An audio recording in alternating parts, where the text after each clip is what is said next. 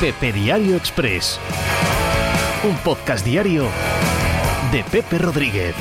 Llegó el primer gran día de la temporada en el sentido de un gran día dramático para uno de los aspirantes favoritos a la Champions League. Bueno, el segundo, porque ya se vivió ayer, porque ayer entre París Saint-Germain y Leipzig estuvimos al borde, y el partido así lo reflejó, al borde de que el París Saint-Germain eh, se quedase a los pies de los caballos para las últimas dos jornadas de la Champions y para su clasificación para los octavos de final de la competición. Ganaron al Leipzig 1-0. De aquella manera fue un partido de una tensión enorme, como merecía la situación. Porque de perder el Paris Saint-Germain ayer, de quedar, eh, ya digo, a seis puntos de la clasificación, bueno, eh, ¿qué clase de terremoto habría producido en Europa que un proyecto construido para pelear la Champions, un proyecto sin duda que peca de gigantismo para la competición en la que está, la Liga francesa, ¿qué hubiese sucedido? ¿Qué sucede? Porque no han evitado el riesgo de, de, manera completa, si se queda fuera de, la, de los octavos de la Champions. Para mí, el drama ya estaba ahí. Pero en lo que hace referencia al drama, no hay nadie, nadie en el mundo del fútbol en general, en el mundo del deporte, que se iguale al Real Madrid. Así que, aunque las uh, derivadas seísmicas de la eliminación del Paris Saint-Germain seguro serían mayores que las del Real Madrid en cuanto a eh, suelta de grandes jugadores, en cuanto a revitalización o hundimiento de un proyecto que ha sacado, que ha eh, extraído de la vieja aristocracia la posibilidad de pagar a enormes figuras del fútbol, eso no va a pasar con el Real Madrid en caso de que quede eliminado en la fase previa de la Champions, no va a pasar ese movimiento. Pero el drama, el drama es más importante, es mayor, es superior. Todo lo que pasa con el Real Madrid se magnifica. Y este equipo nunca ha caído en la primera fase de, la Champions League. Y si sucede, que nadie dude. Que dará igual coronavirus o no coronavirus, que dará igual la situación en la que estamos, las excusas, la falta de jugadores, dará exactamente igual todo. Todo se vendría una hecatombe eh, sociodeportiva sobre el Real Madrid de tamaño incalculable. Y están al borde de ello. Realmente están al borde de ello. La situación es la que sigue. El Real Madrid palmó con el Shakhtar Donetsk. A priori, el equipo más flojo de este, entre comillas, grupo de la muerte. Que a mí me lo parece. A mí me parece que son cuatro buenos equipos de fútbol. Por lo tanto, es un grupo jodido en general ese perder con el Shakhtar Donetsk cambia toda la película de este grupo, absolutamente toda la película. Fueron capaces de remontar frente al Borussia Mönchengladbach cuando estaban entre la espalda y la pared, ¿vale? 2-0 abajo y de ganar al Inter de Milán el, el otro día. Pero eso no significa que estén ajenos, exentos de hoy, a falta de dos semanas, ojito, quedarse sin opciones de depender de sí mismos para meterse en octavos de final. No es una situación en la que haya estado muy habitualmente el Real Madrid en los últimos tiempos.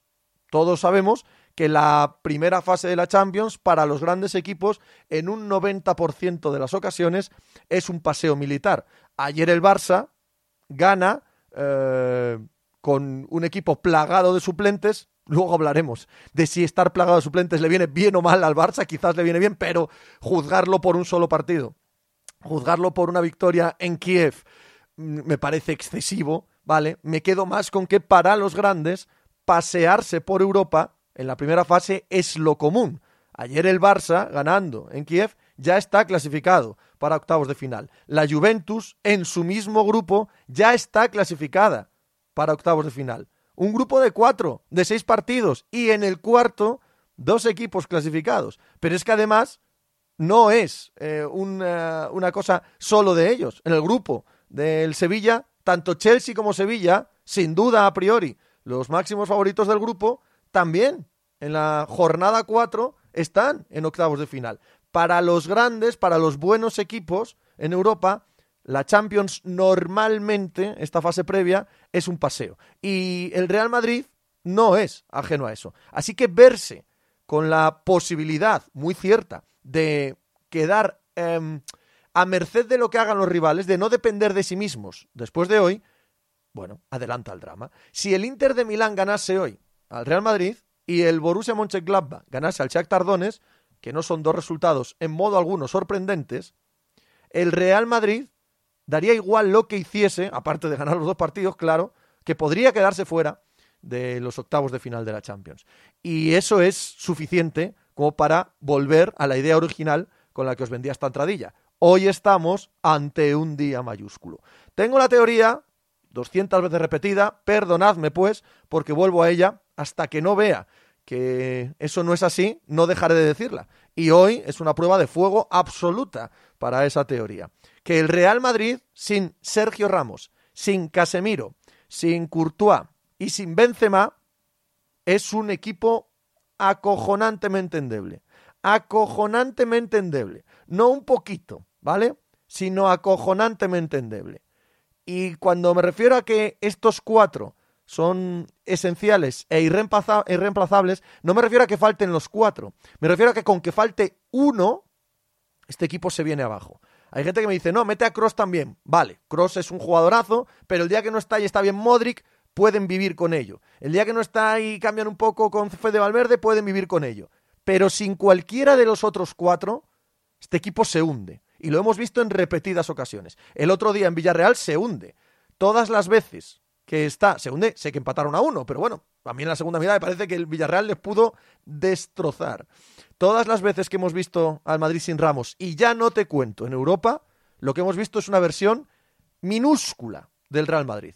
Hoy van a Milán a jugar contra el Inter sin Sergio Ramos. Y al contrario que en el primer partido, juega Lukaku. Lukaku es un delantero absolutamente excepcional, diferencial y tan heterodoxo tan grandote, tan complicado de defender, genera tantísimo para Lautaro y para el centro del campo el Inter de Milán que te cambia por completo cómo juega el Inter de Milán.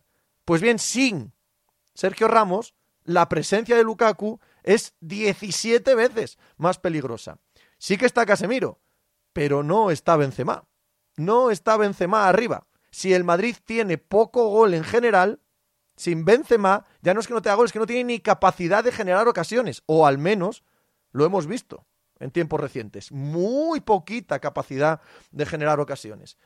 Esas dos bajas son increíbles para el Real Madrid. En una situación verdaderamente apretada. Y ante un rival que es mejor que el que se encontraron hace dos, tres semanas, cuando fuera el primero de, de los partidos. Estamos de verdad ante un momento cumbre de la temporada aunque parezca ridículo decirlo, en la jornada 4 de la Champions League, aunque parezca una estupidez hablar a 25 de noviembre de un punto de inflexión diferencial en la campaña. Es que lo es, de verdad que lo es. Tanto Borussia Mönchengladbach como Shakhtar Donetsk son buenos equipos y pueden ganar al Madrid, claro. De hecho, uno lo ha ganado y el otro estuvo a punto de ganarle. Puede ser perfectamente. Pero es probable, es imaginable, que no tenga la misma cantidad de bajas el Real Madrid para enfrentarse a esos dos equipos y que si vence al Inter de Milán, tanto su situación clasificatoria como emocional con la Champions, como física, por el puro avanzar de la recuperación de, de jugadores, les pondrá en una situación muchísimo mejor, una situación en la que dependen de sí mismos, en la que les vale un empate, en la que no estén al borde del abismo. Hoy el Real Madrid viaja a una trampa mortal porque para este club da igual luego, ¿eh? Si este club cae eliminado de la Champions, el resto de la temporada es un infierno, un absoluto infierno para este club. Así que no se puede hacer de menos a este partido. Tiene el cariz, ya sé que un pelín menos, pero si analizas los hechos, tiene el cariz de partido eliminatorio europeo. en noviembre. Pues que me den mucho de esto que me den mucho de esto, si yo esto es lo que pido a las noches europeas. Así que sí, no sé si soy un exagerado, no sé si estoy sacando las cosas de quicio, pero creo que media temporada se va hoy en el Inter de Milán Real Madrid. Por supuesto, si el Real Madrid gana, todo lo dicho anteriormente, se queda muy poca cosa. Correcto. Pero ojo, eh, ojo.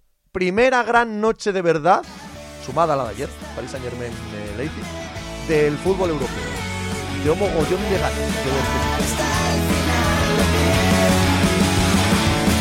Poder llegar hasta el final